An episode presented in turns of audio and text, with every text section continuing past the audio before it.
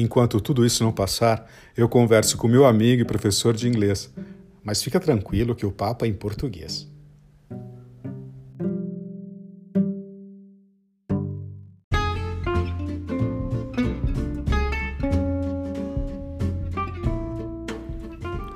Eu sou o Jonca e esse é o podcast que eu criei e sigo produzindo para compartilhar os amigos com os amigos e promover a integração nesse momento de isolamento. E se a gente ainda não se conhece, pode chegar que o coração é grande e a turma é boa.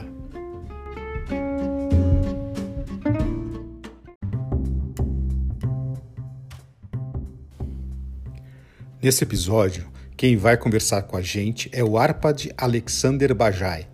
Achou o nome complicado? Fique de boa que ele vai explicar.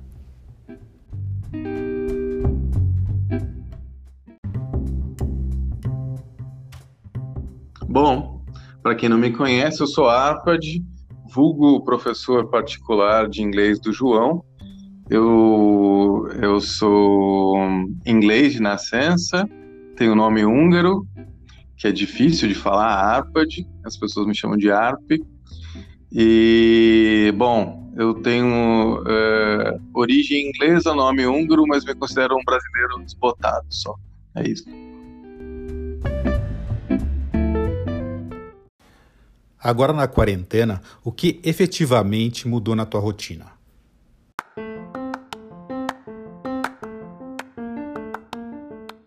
A minha grande preocupação na quarentena são as compras, né? é meu único gasto no momento. É, eu sou uma pessoa que gosta muito de consumir cultura. Eu moro aqui em Pinheiros, eu consumia bastante. Eu ia no teatro, cinema, tudo aqui meio perto de casa. Agora cancelei tudo isso. Minha grande preocupação são as compras. Então, uh, antes eu não fazia compras uh, tão programadas. Então, a compra passou a virar a minha maior preocupação uh, e como sair para fazer a compra, que o que comprar, porque antes eu comprava de pouquinho sempre. E agora eu faço compras mais espaçadas, maiores e mais calculadas. Então eu virei um calculador de, de compras durante a quarentena.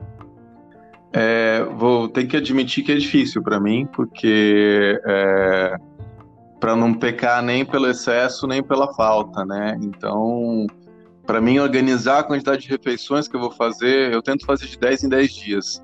Durante 10 dias e comprar isso. Eu tenho um limitante também que a minha geladeira é relativamente pequena, eu moro num apartamento relativamente pequeno. Então, é mais um elemento aí. Eu não, eu não posso comprar muita coisa que não vai caber na geladeira.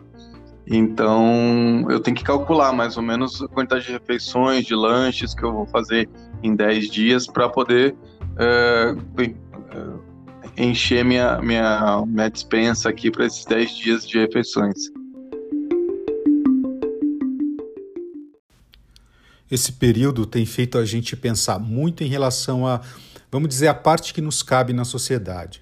Como é que está sendo isso para você? Para mim, eu fiquei mais racional ainda e prestando atenção no, no, no, no, no que as pessoas, a gente tem que ter uh, uh, ideia de que não, não é todo mundo que que tem uma situação tranquila durante a quarentena em, em relação a, a, poder ficar em casa, a ter acesso a, a, uma estrutura mínima. E a gente vive muito pautado em cima de sonhos que nos são vendidos, né? Então agora a gente voltou ao básico, o básico de cada um. A gente tem a liberdade agora de, de escolher o que é básico para a gente, inclusive consumo, inclusive quais pessoas a gente ajuda, quais, quais pessoas a gente dedica tempo que é uma coisa que tem. Né? Agora nós temos, é, bom, o dinheiro está um pouco apertado, as pessoas estão com medo de gastar, mas tempo a gente tem.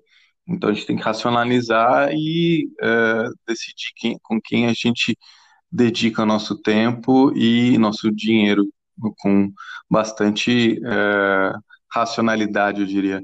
Para mim, é, a questão, por exemplo, eu, eu, eu considero uma pessoa um privilégio de poder estar em casa, é, com comida e com conforto. E as pessoas que estão expostas, eu acho que elas são pessoas que é, merecem e têm que ter é, um, um, algum tipo de suporte. Essa, por exemplo, as pessoas que fazem entrega em casa, se elas não fizessem, como é que a gente poderia ficar em casa com o conforto e não se expondo, né? Então, acho que ajudar minimamente as pessoas que, que fazem entrega, porque hoje nós temos nós estamos vivendo essa uberização da, da, da economia, ou seja, uh, ninguém tem vínculo de trabalho, ou seja, se a pessoa estiver doente ou ela estiver precisando, nós, não sabemos o, o, quanto ou se elas ter, terão algum tipo de auxílio uh, ou atendimento, né? Então, uh, sempre puder ajudar, pagar um lanche, pagar é, gorjeta para quem faz entrega, parece pouco, mas é bastante importante.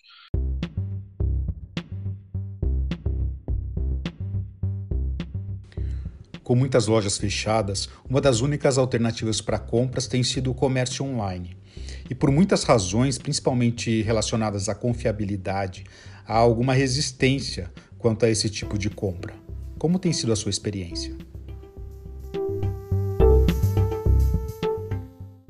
No começo da, da pandemia eu fiquei muito preocupado, né? Porque a gente não sabia se ia rolar uma inflação tal. Então eu tenho que admitir que eu segurei o consumo no começo e eu estava um pouco receoso em relação à entrega, se tudo ia ser cancelado. É, e na prática eu vivenciei é, entregas ruins, entregas que foram canceladas. É, eu costumo usar esses bônus que a gente nunca lembra que tem então eu tentei primeiro gastar meus bônus que eu tinha de cartão, de, enfim, de, de cartões de, de, de relacionamento com lojas e boa parte delas deram errado. É, pelo que eu vivenciei, ah, só as grandes distribuidoras conseguiram se manter organizadas e cumprindo uh, prazo de entrega durante a quarentena, né? Então, Bom, vou citar aqui dois, sem não tenho patrocínio de nenhum deles, mas eu comprei na Amazon e na Americanas e recebi dentro do período, inclusive antes do período. Bom, só para citar, eu moro num lugar bastante central em São Paulo, moro em Pinheiros, então, em teoria, é fácil de me entregar. É, mas, mesmo assim, várias tentativas de compra online não foram bem sucedidas. Então, só as grandes americanas, a Amazon, me entregaram dentro do período acordado. Então é isso. E aí eu fiquei, eu fiquei com essa ideia que só uma grande distribuidora que se preparou ou que já estava bem estruturada consegue entregar agora uh, dentro do prazo na, na quarentena. E você já pensou sua primeira, as primeiras atitudes depois que tudo isso passar?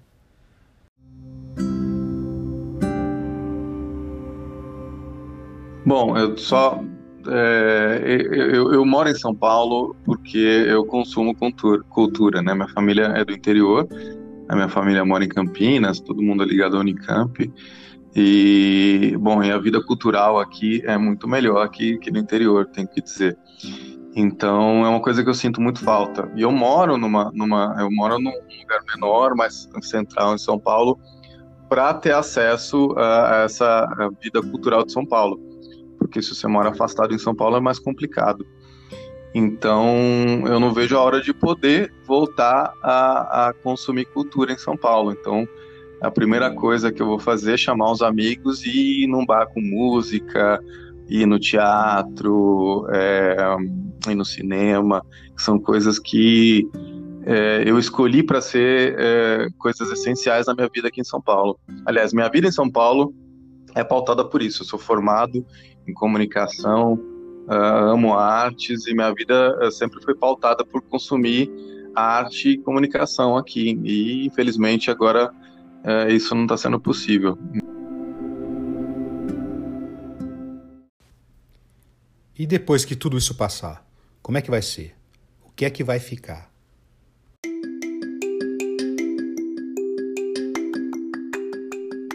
Eu diria que uh, as pessoas tiveram um tempo para parar e pensar no que é essencial para nós mesmo, né? Porque nós somos, nós somos uh, seres sociais e a gente corria muito atrás de sonhos que nos eram vendidos, né? Então agora eu acho que esses sonhos vão continuar a ser vendidos, porque é assim que é organizada a, o, bom, o, o, o, João é de marketing, ele sabe bem disso, que a gente, o marketing cria demandas e acho que esses sonhos vão continuar a ser vendidos, porque a sociedade é organizada assim, mas a gente vai balancear com o que é realmente básico para a gente, o que, que vale a pena uh, de fato investir nosso tempo e nosso dinheiro. Então acho que a gente teve esse momento para pensar no que, no que, realmente é básico para a gente, no que, que vale a pena investir tempo e dinheiro. E eu acho que, eu acredito que as pessoas vão, vão começar a balancear o que, que a, a, sociedade diz que é legal e o que você uh, tira por conclusão que, que vale, quem são as pessoas e o que de fato vale a pena uh, investir tempo e dinheiro. Então eu acho que isso é uma coisa que, que vai ficar como aprendizado da, da quarentena, esse longo período de, de, de, de afastamento das pessoas e de, de que a gente teve para pensar no, no que, que é essencial para gente. Harp, para encerrar, deixe uma dica para quem está ouvindo a gente.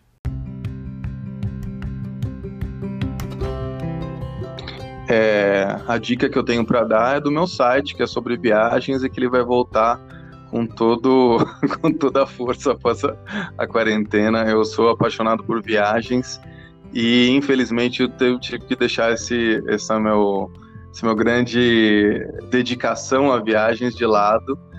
E só que eu acho que a gente vai ter que começar a prestar mais atenção agora, como viajar a princípio uh, com segurança agora, evitando. O programa já era a respeito disso, né? Como viajar mais barato, fugindo de multidões, de, de grandes demandas. E agora tem mais a questão da, da, da, da saúde e da segurança, né?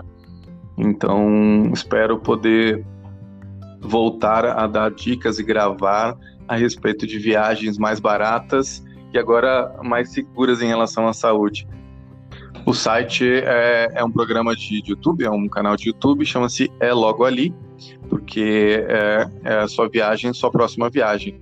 Então a gente decidiu chamar de É Logo Ali e a gente dá dicas de viagens baratas no contrafluxo uh, e agora vamos dar dicas também de, de viagens uh, mais seguras no sentido de fugindo de, de, de grandes concentrações de pessoas que até ter a vacina para o coronavírus vai ter que ser assim um, nossos deslocamentos, né?